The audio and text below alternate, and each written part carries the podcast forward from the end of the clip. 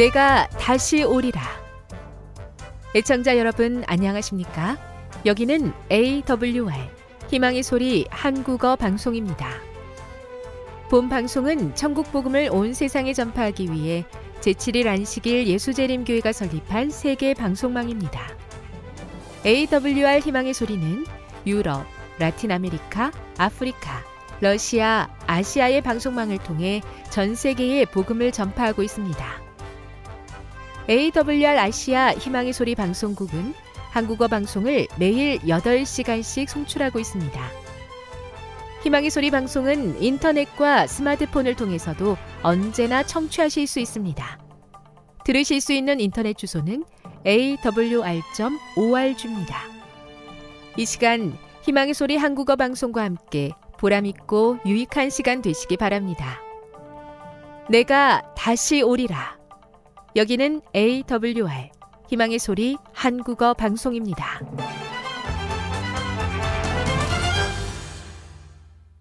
주파수 안내입니다. 괌에서 송출하는 우리 방송은 한국 표준시로 새벽 1시 30분부터 2시 30분까지 11,755kHz로 새벽 2시 30분부터 3시 30분까지 3시 30분부터 4시 30분까지 15,530kHz로 새벽 5시부터 6시까지 9,890kHz로 4회에 걸쳐 송출하고 있습니다. 스리랑카에서 송출하는 우리 방송은 한국 표준시로 밤 9시부터 10시까지 15,530kHz로 우즈베키스탄에서는 새벽 3시부터 4시까지 새벽 4시부터 5시까지 9,760kHz로 타지키스탄에서는 밤 9시부터 10시까지 15,255kHz로 송출하고 있습니다. 애청자 여러분의 많은 청취 바랍니다.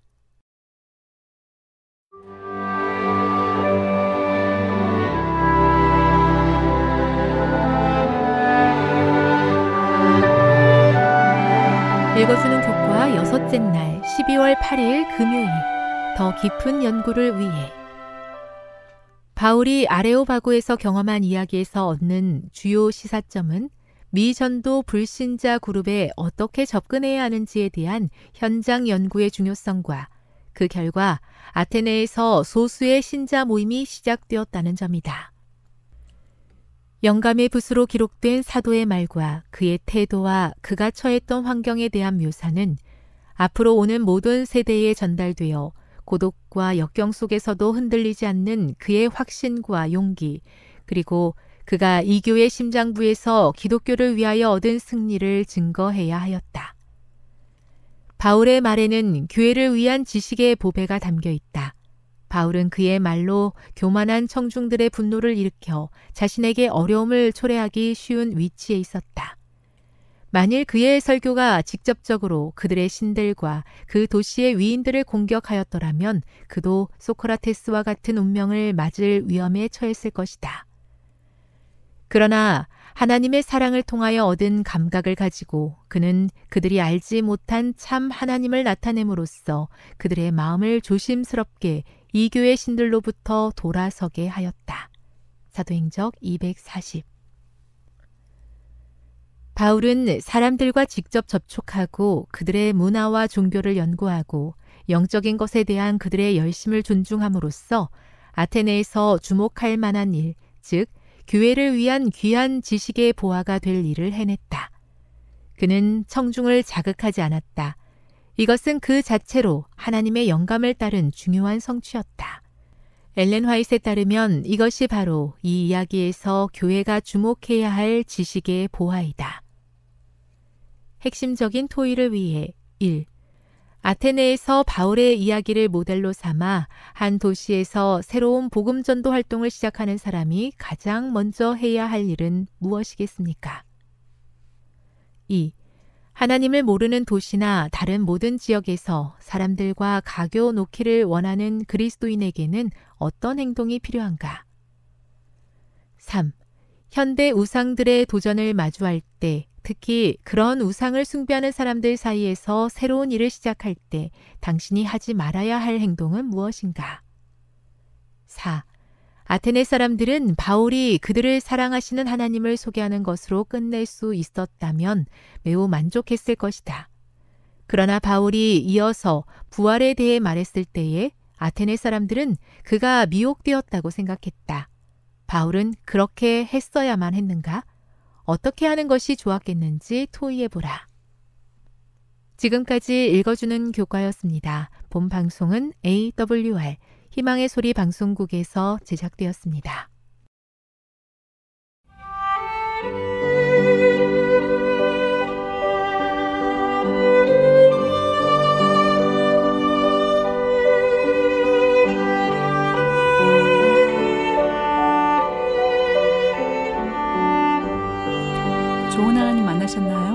삶 가운데서 만난 하나님의 사랑, 말씀 가운데서 만난 하나님의 사랑을 나누는 LT 시간. 저는 이영미 집사입니다. 오늘은 사도행전 4장 1절부터 22절에 있는 말씀을 함께 나누도록 하겠습니다. 기도하겠습니다. 주님, 오늘 우리의 죄를 알게 하여 주옵소서. 주님께서 우리에게 주신 사랑을 배우게 하여 주시옵소서. 사랑이 목마른 자들에게 사랑의 통로가 될 수 있도록 오늘 우리를 사용하여 주시옵소서. 마음 가운데 품은 죄악된 생각과 탐심들을 주님의 십자가 앞에 내려놓게 하여 주옵소서. 우리를 깨끗하게 하여 주옵소서. 예수님 이름으로 기도드립니다. 네, 오늘 제가 만난 하나님은 바로 의료 선교를 어머니와 함께 떠난 어, 청년에 관한 기도응답에 관한 사연입니다. 이 청년은 어, 어머니와 아버지와의 관계에서 여러 불편한 것 때문에 어, 가족 간의 많은 대화와 그리고 시간들을 보내지 못한 그런 상처가 있는 청년이었습니다. 함께 만나서 기도하면서 또 하나님께서 주신 사랑을 서로 나누면서 하나님께서 이 가정에 깊숙이 개입하여 주셨고 이제 어, 부모님들이 서로 화해하시고 더 사랑하시게 됨으로써 자녀들에게도 따뜻한 바람이 불어왔습니다. 그래서 이제 어머니와 함께 어, 의료 선교 여행을 떠났습니다. 가서 어, 가기 전에 어머니와 또 좋은 시간들을 보내길 기도를 제가 해주었는데 이 친구를 통해서 하나님께서 역사하실 일들에 대해서 기대하면서 기도를 해주게 되었습니다. 어, 많은 시간을 어, 긴 시간을 어머니와 함께 어, 가족 선교를 하는 이 꿈이 그 친구에게 있어서 얼마나 큰 귀한 경험이 될지를 생각하니 즐거움이 어, 마음에 차올라왔습니다. 네, 사진들을 보니 여러 그 여러 명들과 함께 어, 선교를 갔고 또 그곳에 있는 선교사와 함께 아이들을 어린이를 전도한 일을 맡고 또 의료 선교한 일에 옆에서 조력하는 그러한 모습을 기대하니 그리오 선교를 통해서 하나님께서 받으실 영광 영광 받으실 것들을 참으로 마음을 기쁘고 행복하게 하였습니다. 한 사람의 선교사로 인하여 한 가정이 어, 그 가정이 회복되고 또 나아가서 큰 사역으로 인도하신 하나님께 감사를 드립니다. 네, 오늘은 사도행전 4장 1절에서 22절에 있는 말씀인데요. 먼저 1절부터 4절까지는 베드로와 요한이 어, 관원들에게 체포됩니다. 그리고 두 번째 5절부터 12절까지는 베드로와 요한이 신문을 받게 되고 또 13절부터 18절까지는 어, 제사장들의 협박을 받게 됩니다. 그리고 19절부터 22절까지는 베드로와 요한의 증언으로 이 사도행전 4장 1절부터 22절의 내용이 되어 있습니다. 요약하지 하면 사도들은 신문을 당하지만 그들에게서 일어난 표적과 또 증언 그리고 증인으로 인해서 석방이 되게 되는 그러한 어, 스토리입니다. 그러면 오늘 저는 이 본문을 읽으면서 질문을 던져보았습니다. 먼저 사도행전 4장 1절부터 22절에 있는 말씀 중에 어, 사도들이 1절에 백성에게 말할 때 제사장들과 성전 맡은 자와 사두개인들이 이르러 어, 여기서 제사장들과 성전 맡은 자와 사두개인들은 누구입니까? 이 사도들을 체포하라고 명령한 음, 영적 지도자들, 어, 이었습니다. 기득권, 기득권층들이었습니다. 그들이 백성을 가르침과 예수를 들어 죽은 자 가운데서 부활하는 도 전함을 싫어하였다고 했습니다. 그럼 체포한 이유는 무엇입니까? 십자가의 도를 전하는 것을 싫어하였기 때문입니다. 왜 십자가의 도를 싫어하였을까요? 첫 번째, 예수 그리스도를 전하, 도를 전하였을 때 예수는 어, 대역 죄인으로 어, 십자가라는 어, 그 가장 무거운 죄로 처형을 받은 인물입니다. 그들이 그렇게 어, 예수를 그러니까 예수가 죽기를 바랬고 그들이 고소하여서 예수님은 돌아가셨습니다. 그런데 이제 그가 어, 주시라 하고 그가 부활하셨다고 하니 자신들의 잘못을 인정하기 싫었습니다. 또한 두 번째로는 그들이 가지고 있는 영적 감화력, 영향력을 상실되는 것이 두려웠던 것입니다. 그리고 이제 그들은 최고의 어, 지식과 또 영성과 명예를 가지고 권력을 가지고 있는 사람들인데 이런 무식한 제자들에 의해서 그 유대의 그 정치 기반이 어, 무너질까봐 어, 두려운 것입니다. 그리고 예수의 이름으로 이런 일들을 하니 결국 자신들이 어, 해야 할 모든 일들의 주도권과 가장 결정권을 어, 예수의 이름으로 다 해봐서 능력이 나타나니까 그들의 권위가 없어지니까 싫어하는 것입니다. 결국 사도들이 어, 예수님의 도를 전했을 때 그 도를 듣고 마음에 회심한 사람들이 있는가 하면 자신의 인기와 그리고 어, 영향력으로 인하여 죄책감을 갖기보다는 어, 거짓, 어, 오히려 그들의 교리를 위협하고 그들의 명예를 위협하는 일들에 대해서 싫어하였다고 했습니다. 그래서 그들은 싫어하여서 싫어하였지만 결과적으로 어떤 일들이 어, 일어났나요? 그들은 어, 베드로와 요한을 잡아 가두었습니다. 그렇지만 그날 말씀을 들은 사람들이 믿는 사람들이 남자일 수만 5천 명이라 하였습니다. 얼마나 많은 무리들이 베드로의 말을 듣고 이렇게 어, 저, 전도를 듣고 이렇게 많이 회심하나요? 예수님이 하셨던 때와 동일한 놀라운 기적이 사도들을 통해서도 나타나는 것입니다. 그래서 이제 저녁에 날이 저물어 그를 거두었기 때문에 가두었기 때문에 이제 신문을 하게 됩니다. 이 대제사장 안나스와 가야바, 요한과 알렉산더와 및 대제사장의 문중이 다 참여하였다고 하니 어, 대제사장 그룹들이 모두 다 모여서 베드로와 요한 그 사도들을 가운데 세우고 묻는 것입니다. 근데 그들은 어떤 질문을 던졌습니까? 너희가 무슨 권세와 네 이름으로 이 일을 행하였느냐라고 하였습니다. 이 질문을 왜 받고 있을까요? 그들이 예수를 십자가에 못 박았고 또 어, 죄인으로 했는데 죄인의 이름으로 이 일을 한다는 것은 어, 베드로 또한 이 일을 어, 하는 사도들 또한 죄인으로 몰라질 수 있는 것입니다. 그런데 베드로는 이 질문에 대해서 성령이 충만하여 가로되 관원과 장로들아 라고 그들을 부릅니다. 그리고 이 어, 병을 병이 나은 이 안진뱅이가 에게 있었던 이 일에 대해서 사람이 어떻게 구원을 얻었느냐고 오늘 우리에게 질문하면 너희와 모든 이스라엘 백성들은 알라. 너희가 십자가에 못 박고 하나님이 죽은 자 가운데서 살리신 나사렛 예수 그리스도의 이름으로 이 사람이 건강하게 되어 너희 앞에 섰느니라라고 어 10절에 어 증언하고 있습니다. 사도행전 4장 10절에서 이렇게 당당하게 이 사람이 이렇게 증인이 되어 어, 이 자리에 서 있는 것은 바로 예수 그리스도 너희가 죽인 예수 그리스도의 이름으로 되었다는 것입니다.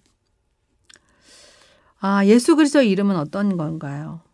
그 이름은 그 이름에 의지하였을 때 우리가 구원을 얻을 수 있는 이름입니다. 오직 예수의 이름으로만 구원을 얻을 수 있, 는 것입니다. 그 당시 베드로는 얼마 전까지만 해도 그 자리에서 도망쳤던 사람인데 이제 제사장들, 어, 대제사장 그리고 뭐 거기 모인 모든 사람들 앞에서 당당하게 예수 그리스도를 전하는 그러한 사람이 되었습니다.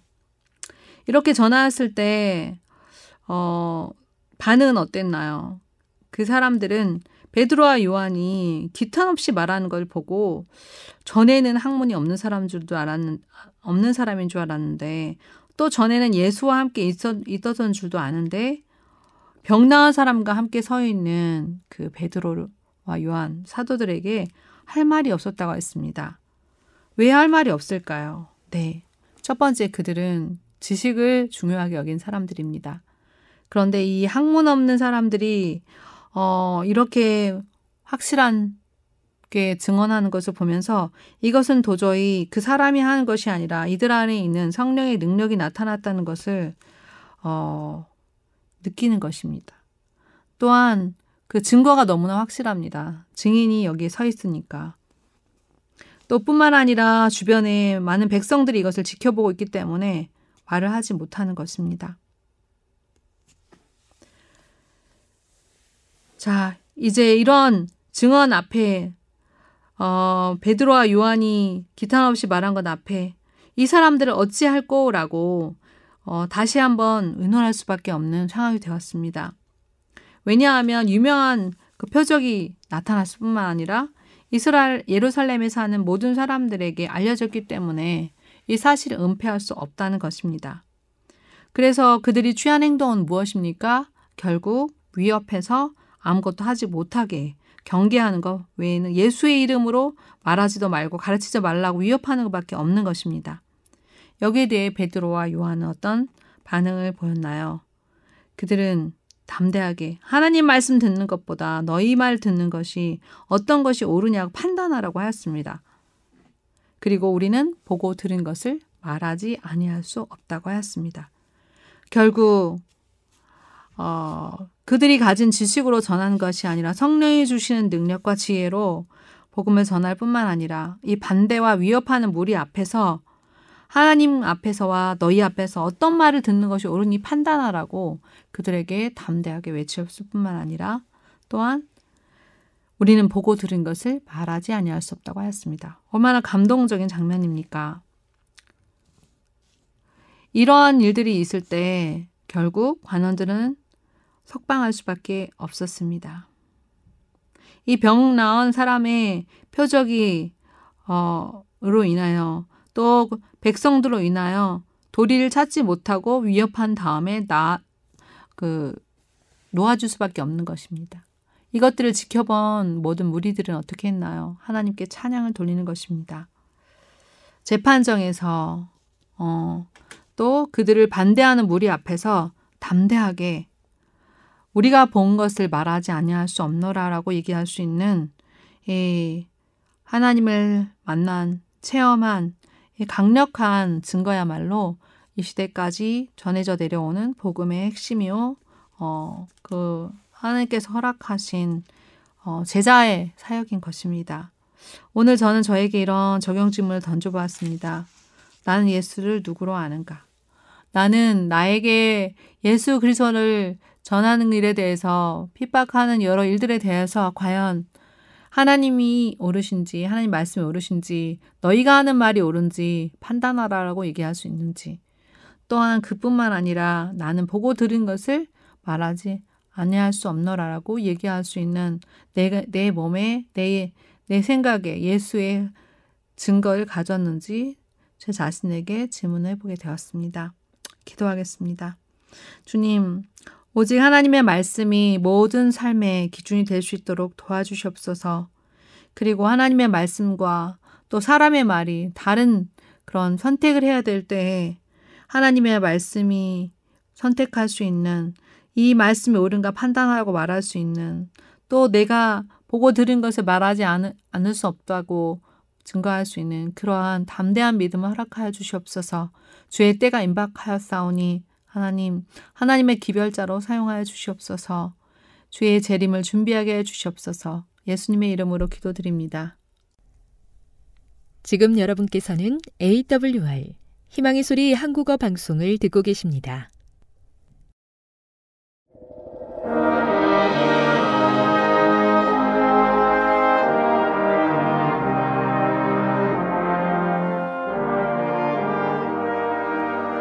시청자 여러분 안녕하십니까? 하나님의 귀한 말씀으로 은혜를 나누는 시간입니다. 오늘은 하나님의 전신 갑주를 입으라 이런 제목으로 여러분을 찾아봤습니다. 먼저 하나님의 말씀 에베소서 6장 10절로 20절의 말씀을 읽겠습니다. 정말로 너희가 주 안에서와 그 힘의 능력으로 강건하여지고 마귀의 괴계를 능히 대적하기 위하여 하나님의 전신갑주를 입으라. 우리의 씨름은 혈과 육에 대한 것이 아니요 종사와 권세와 이 어두움의 세상 주관자들과 하늘에 있는 악의 영들에게 대함이라. 그러므로 하나님의 전신갑주를 취하라. 이는 악한 날에 너희가 능히 대적하고 모든 일을 행한 후에 서기 위함이라. 그런즉 서서 진리로 너희 허리띠를 띠고 의의 흉배를 붙이고 평안의 복음에 예비한 것으로 신을 신고 모든 것 위에 믿음의 방패를 가지고 이로써 능히 악한 자의 모든 화전을 소멸하고 구원의 투구와 성령의 검 곧 하나님의 말씀을 가지라. 모든 기도와 간구로 하되 무시로 성령 안에서 기도하고 이를 위하여 깨어 구하기를 항상 힘쓰며 여러 성도를 위하여 구하고 또 나를 위하여 구할 것은 내게 말씀을 주사 나로 입을 벌려 복음의 비밀을 담대히 알리게 하옵소서 할 것이니 이 일을 위하여 내가 쇠 사슬에 매인 사신이 된 것은 나로 이 일에 당연히 할 말을 담대히 하게 하려 하심이니라. 우리는 지난 여름을 매우 무더운 가운데 보냈습니다. 우리는 세상 도처에라는 천재지변과 이상 기온들을 살펴보면 예수님이 이 땅에 재림하셔야 될 시기가 가까이 임박했음을 알게 됩니다. 이러한 때에 우리의 신앙 상태는 어떠해야 하는가? 우리는 매일 체크리스트를 만들어야 할 것입니다. 매일매일 나의 신앙의 상태를 살펴보면서 무엇이 부족한지, 어떤 면이 잘 되고 있는지를 살펴보아야 하는 것입니다. 체크리스트는 공중 화장실 아니면 여러 사람들이 사용하는 시설물들에서 찾아볼 수 있습니다. 변기의 청결 상태를 체크해 보는 것입니다. 물이 나오는 수도는 제대로 작동하고 있는지, 환풍기, 손을 닦는 핸드 드라이어는 제대로 작동하고 있는지, 여러 부분들을 살펴보는 것입니다. 그래서 잘못된 부분, 고장난 곳들이 있으면 고쳐야 하는 것입니다. 마찬가지로 신앙을 하는 우리 신앙인들도 신앙의 체크리스트를 만들어야 될 필요가 있을 것입니다.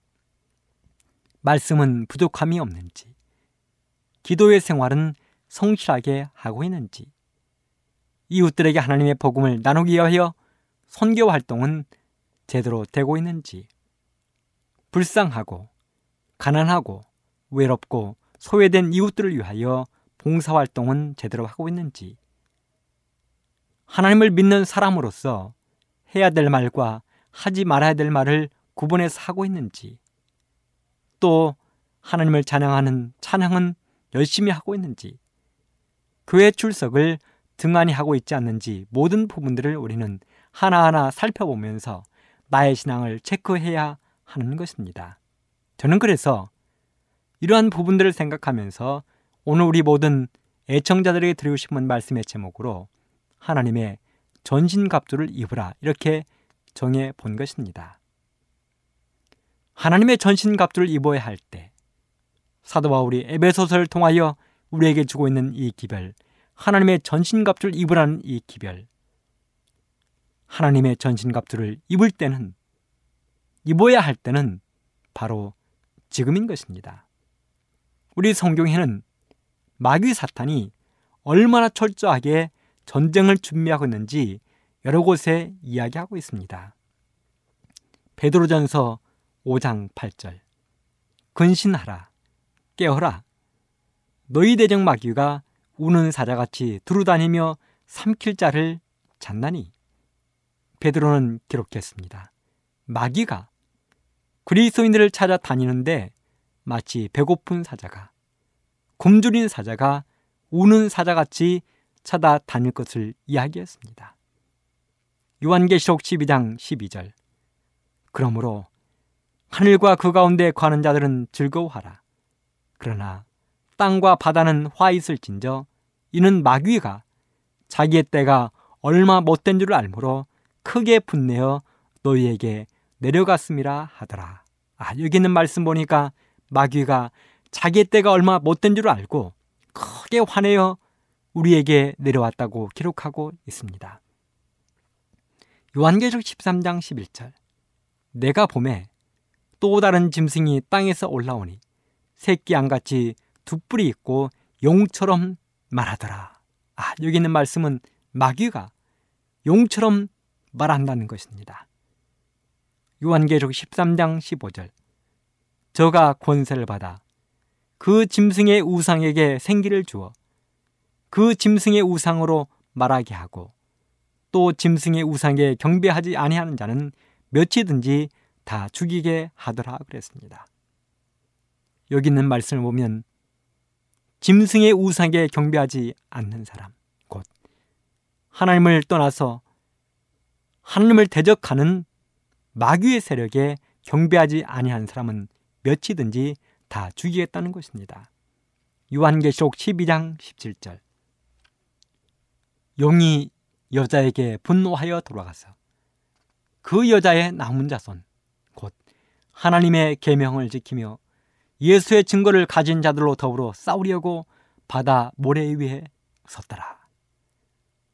이 말씀을 보면 이미 마귀의 사탄은 전쟁 준비를 마친 것입니다.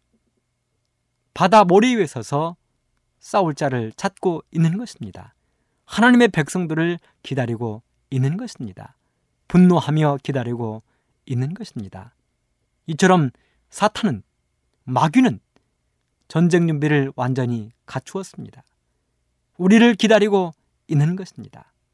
그렇다면 하나님을 믿는 우리들은 얼마나 철저하게 전쟁 준비를 하고 싸움터에 나가야 하겠습니까? 그래서 우리 하나님께서는 이처럼 무시무시한 우리를 향하여 분노하는 마귀와 싸움에서 이길 수 있도록 우리에게 전쟁터에 나갈 복장을 단단히 알려준 것입니다. 우리는 그 복장 가운데 전쟁터에 나갈 복장 가운데 몇 가지를 이 시간 살펴볼 것입니다. 첫째는 의의 흉배를 붙이라고 이야기했습니다. 의의 흉배를 붙이라는 것입니다. 의의 흉배는 심장을 보호하는 갑옷입니다. 로마의 군인들은 전쟁터에 나갈 때 갑옷을 입었습니다. 사도 바울이 에베소서를 기록하던 그 당시 이스라엘을 다스리던 나라는 로마였습니다. 그런데 그 로마 해군인들이 전쟁터에 나갈 때 갑옷을 입는 것입니다. 아니, 로마의 군대뿐만 아니라 이 땅에 살았던 모든 사람들, 군인들은 전쟁터에 나갈 때는 갑옷을 입었습니다. 그런데 로마의 군인들이 입던 갑옷은 천과 가죽과 짐승의 뼈, 망사, 천으로 만들었습니다. 그래서 화살이 날아오거나 칼이 심장을 찌를 때 심장을 보호하도록 만든 것입니다. 의의 흉배는 심장을 보호하는 갑옷입니다. 심장은 히브리 사람들의 배경으로 마음을 의미했습니다. 사단은 마음을 통하여 집요한 공격을 한다는 것입니다. 그래서 잠언 4장 23절에 보면 무릇 지킬 만한 것보다 더욱 너의 마음을 지키라. 생명이 그러니 이에서 남이라 하고 말씀했습니다. 또 잠언 23장 7절에 보면 대저 그 마음의 생각이 어떠하면 그 위인도 그러한즉 그가 너더러 먹고 마시라 할지라도 그 마음은 너와 함께 하지 아니함이라 그랬습니다. 여기 있는 말씀을 보면 마음을 지키라는 것입니다. 왜냐하면 생명의 근원이 마음에서 나기 때문에 그런다는 것입니다. 전쟁터에 나가면 심리전이라는 게 있습니다. 여러 가지 심리전이 있지만 심리전에는 특별히 세 가지가 있는데요. 첫째는 백색 심리전이라는 게 있습니다. 이 백색 심리전은 아군의 자랑거리를 이야기하는 것입니다. 적군보다 우월한 것을 이야기하는 것입니다. 오늘 아침에 쌀밥에 고깃국을 먹었으면 적진을 향하여 우리는 쌀밥에 고깃국을 먹었는데 너희는 무엇을 먹었느냐? 우리는 빵을 먹었는데 배불리 먹었는데 너희는 제대로 음식이나 먹었느냐? 하면서 적군의 마음을 흔드는 것입니다. 이게 바로 백색 심리전입니다. 회색 심리전이라는 게 있습니다. 이것은 자신들의 불리한 것을 감추는 것입니다. 어쩌면 임진왜란 때 이순신 장군이 이 방법을 잘 썼는지 모르겠습니다. 일본 군들이 쳐들어올 때 유달산을 지프로 덮어놓고 마치 쌀처럼 보이겠다는 곡식단처럼 보이겠다는 그 유명한 이야기가 있지 않습니까? 아니면 횟가루를 많이 물에 풀어서 마치 쌀수 있는 뜨물이 내려가는 것처럼 보이겠다는 이야기도 있지 않습니까? 자신들의 불리한 것을 감추는 것입니다. 유리하게 보이게 하는 것입니다. 이게 바로 회색 심리전이었습니다. 흑색 심리전도 있습니다. 이것은 저기에 불리한 것을 뻥튀기 시켜서 말하는 것입니다. 너희의 지도자가 죽었다. 너희의 장군이 죽었다. 너희 나라의 흉년이 들었다. 하면서 상대편의 사기를 떨어뜨리는 것입니다. 이런 것들이 흑색 심리전입니다. 성경에 보면 이런 심리전의 이야기가 많이 나와 있습니다. 특별히 민두기 13장에 보면 대표적인 심전이 나와 있습니다. 민수기 13장에 보면 모세는 정탐꾼들을 가나안 땅에 보냅니다. 12명의 정탐꾼들을 보냈습니다. 그리고 가나안 땅의 상황을 살펴보고 오라고 이야기했습니다. 가나안 땅에 들어갔던 12명의 정탐꾼들이 돌아와서 보고를 했습니다. 10명은 말했습니다. 우리는 그들 앞에 메뚜기입니다. 그들은 너무 강해서 우리가 도저히 그들을 바라볼 수 없을 것이라고 10명이 보고했습니다. 이 보고를 듣고 모든 이스라엘 백성들의 마음이 완전히 상심했습니다. 낙담했습니다. 사기가 땅까지 떨어졌습니다. 울면서 모세를 원망했습니다. 왜 우리를 여기까지 데려왔는지 그들은 따졌습니다. 그런데요, 나머지 두 명, 갈렙과 여호수아는 백성들을 향하여 이야기했습니다. 우리가 그들 앞에 밥이요, 메뚜기가 아니라 바로 그들이 우리 앞에 밥이요, 메뚜기라고 이야기했습니다. 시대소망 249쪽에는 이렇게 이야기합니다. 영혼을 낙담케 하는 것은 사단의 일이요. 신앙과 소망으로 고무시키는 것은 그리스도의 일이다. 감동적인 말씀입니다. 영혼을 낙담케 하는 것. 영혼을 실망케 하는 것이 바로 사단의 일입니다. 우리 그리스도인들은 예수님 믿는 사람들은 신앙과 소망으로 고무되어야 합니다. 우리 대량 예수께서 앞서가신다는 사실을 언제든지 우리는 이야기해야 하는 것입니다. 이사야 59장 17절은 이야기했습니다. 의로 호심경을 삼으며 구원을 그 머리에 써서 투구를 삼으시며 보수로 속옷을 삼으시며 열심을 입어 겉옷을 삼으시고 여기는 말씀을 보면 의로 호심경을 삼아 우리의 마음을 지키라는 것입니다.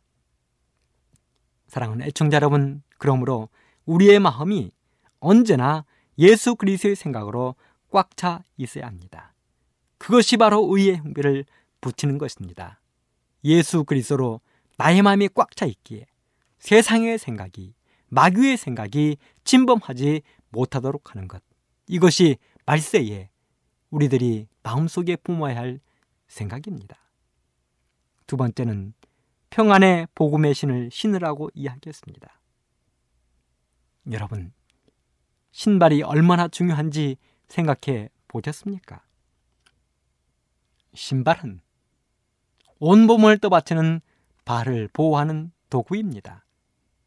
사람이 하루 평균 7,500 정도의 걸음을 걷는다면 약 6.5km를 걷습니다. 사람은 평생 지구를 네 바퀴 정도 돌 만큼 많이 걷습니다. 뛰기도 합니다. 하루에 부과되는 하중이 발에 부과되는 그 하중이 무게가 500톤이나 됩니다. 몇 년 전 김연아 선수가 동계올림픽에서 피겨 금메달을 땄습니다. 그런데요. 그렇게 피겨를 잘하는 김연아 선수도 신발 때문에 은퇴를 고려했던 적이 있습니다. 신발이 발에 맞지 않아서 허리와 다리에 또 발목에 부상이 심했습니다. 그래서 은퇴를 고려했다는 것입니다. 그만큼 신발은 중요합니다.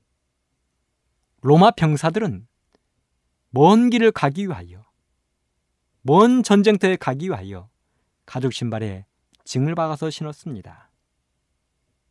우리는 영적인 전쟁에서 승리하기 위하여 평안의 복음의 신을 신으라고 오늘 여기 말씀에서 이야기하고 있습니다. 그렇다면 평안의 복음의 신발은 무엇입니까? 그것은 바로 기쁜 소식입니다. 불안과 공포에 떨고 있는 사람들에게 들려주는 기쁜 소식입니다. 올림픽 때마다 열리는 게 마라톤 경기인데요. 이 마라톤 경기는 마라톤 전투에서 시작되었습니다. BC 490년 페르시아의 다리오 왕이 아테네와 스파르타의 전쟁을 선포했습니다. 그리고 항복하라는 것입니다. 하지만 아테네와 스파르타는 항복을 거절했습니다. 그러자 페르시아의 다리오 왕이 군사 10만과 600척의 함선과 기병 1만을 보냈습니다. 그러자 아테네는 군사 1만으로 페르시아의 군대를 맞아 싸워야 했습니다. 도저히 게임이 되지 않는 싸움이었습니다. 일만의 군사를 싸움터로 내보는 그 백성들은 안절부절했습니다. 일만의 군사는 마라톤이라는 병원에 가서 대치했습니다. 바로 그때 아테네에는 유명한 장군이 있었는데요. 바로 밀티아데스라는 장군이었습니다. 이 밀티아데스 장군은 협곡으로 페르시아군을 유인해서 전멸시켰습니다. 이 기쁜 소식을 불안에 떨고 있는 조국에 알리기를 그들은 원했습니다. 하루빨리 가장 짧은 시간에 이 기쁜 소식을 알려야 했습니다. 그래서 군사 가운데 가장 달리기를 잘하는 필리피데스를 그들은 사신으로 보냈습니다. 그 필리피데스가 쉬지 않고 계속 달린 거리가 바로 42.195km. 오늘날 올림픽 때 마라톤 선수들이 달리는 거리를 달렸던 것입니다. 필리피데스는 이 기쁜 소식을 전하고 싶어서 한 번도 쉬지 않고 달리고 또 달렸습니다. 그리고 기다리고 있는 백성들에게, 가족들에게 우리가 전쟁에서 이겼, 이겼다는 기쁜 소식을 알리고 그는 숨을 거두었습니다. 그렇습니다. 기쁜 소식을 전하는 것. 이것이 복음입니다. 평안의 복음의 신발입니다. 그렇다면 오늘 그리스인들의 사명은 그리스도가 십자가 위에서 우는 사자와 같이 달려드는 사탄을 이기고 승리했다는 소식을 전하기 위하여 온 세상을 향해서 나가는 것. 이것이 그리스도인의 사명이 되어야 하는 것입니다. 평안의 복음의 신은 바로 그것입니다. 승리의 소식을 우리의 가족과 친척과 친구와 이웃에게 달려나가서 전하는 것. 이것이 평안의 복음의 신발을 신는 것입니다. 세 번째는 믿음의 방패를 가지라고 이야기했습니다. 로마군들은 전쟁터에 나갈 때 두 종류의 방패를 들고 나갔습니다. 작은 방패와 큰 방패인데요. 작은 방패는 한 손에는 칼, 한 손에는 방패를 들고 육탄전 때 사용을 했습니다.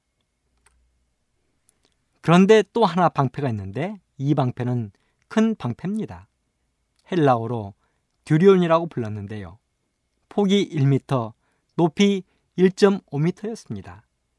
두꺼운 나무 판자의 바깥은 금속을 대어서 철을 입혀서 화살이 날아와 뚫지 못하도록 했습니다. 용도는 불화살을 막기 위해서 만든 것입니다. 그렇다면 성경이 말하는 방패는 작은 방패인가 큰 방패인가? 성경은 큰 방패를 말하고 있습니다. 오늘날 우리에게 필요한 방패는 이 믿음의 방패, 큰 방패입니다. 사단의 불화살 같은 공격을 막아내기 위해서 믿음의 방패, 큰 방패를 가지라는 것입니다. 초기 문집 76쪽에는 이렇게 기록을 했습니다. 느낌은 믿음이 아니다. 뭐 신앙하면 좋지 뭐. 이런 정도의 느낌, 이것은 믿음이 아니라는 것입니다. 시대소망 347조에 보면 단순한 지적인 동의도 믿음이 아니다고 이야기했습니다. 이 말은 머리로 믿는 지식적인 믿음은 신앙이 아니라는 것입니다. 믿음이 아니라는 것입니다. 가려법은 기별 1권 409쪽에 보면 믿음은 신뢰를 포함한다고 이야기하고 있습니다.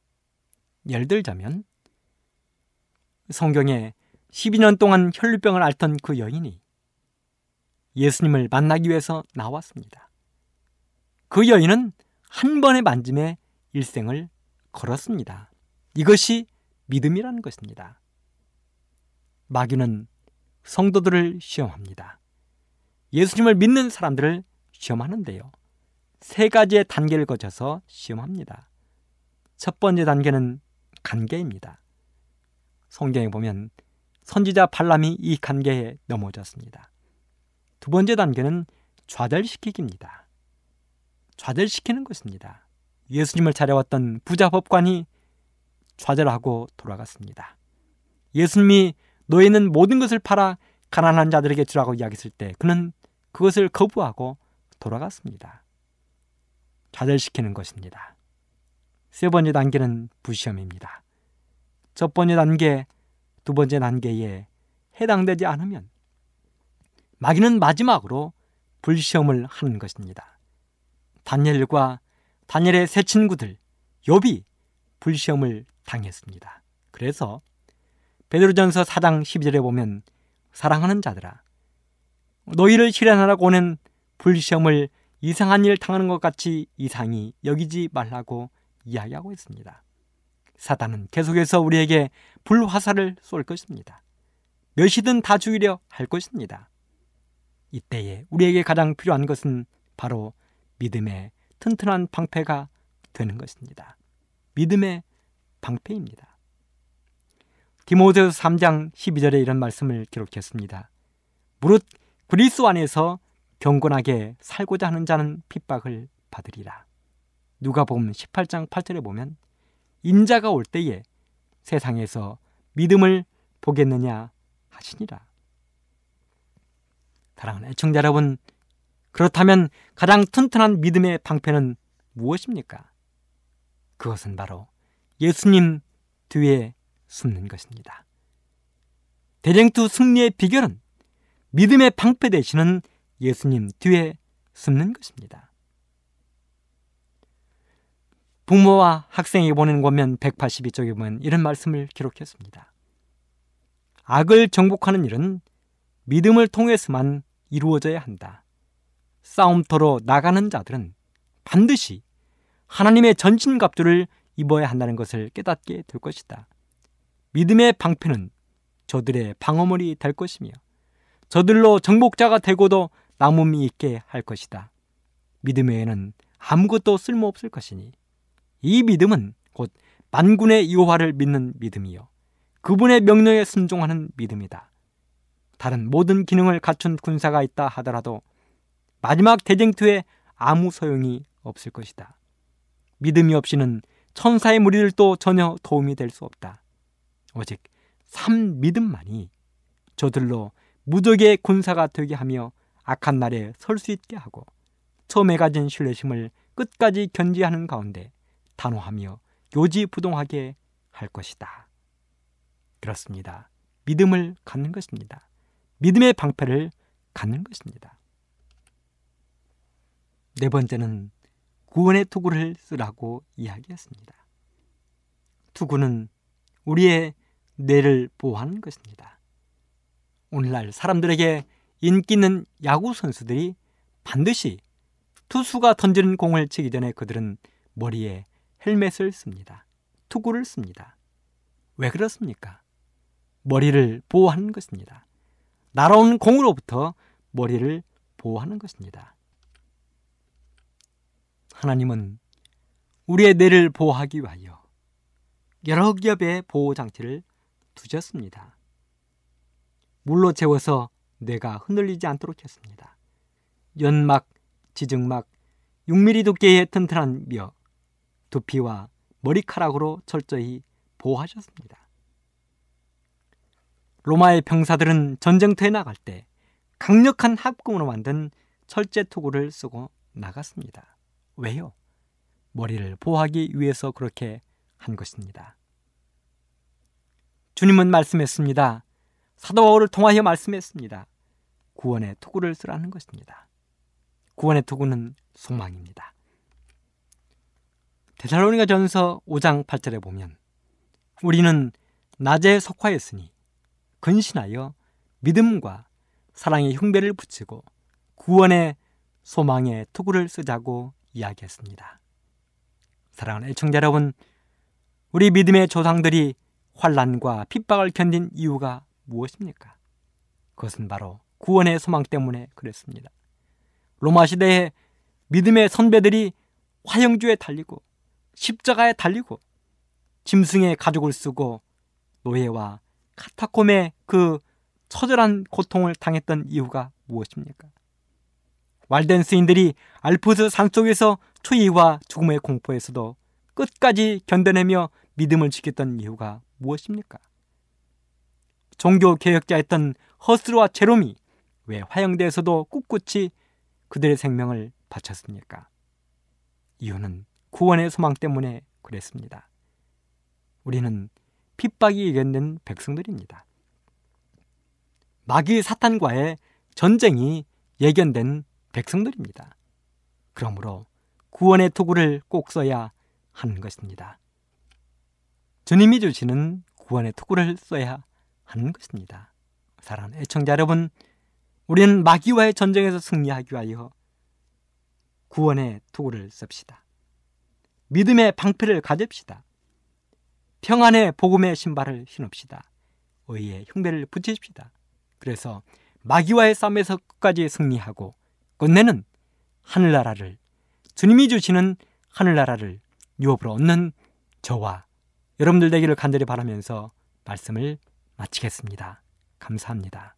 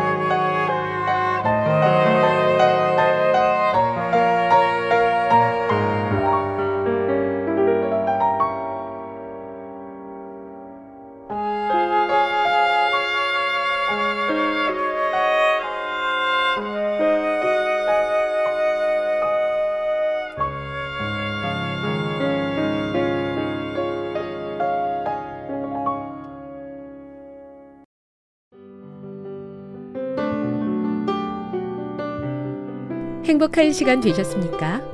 지금까지 여러분께서는 AWR 희망의 소리 한국어 방송을 청취하셨습니다.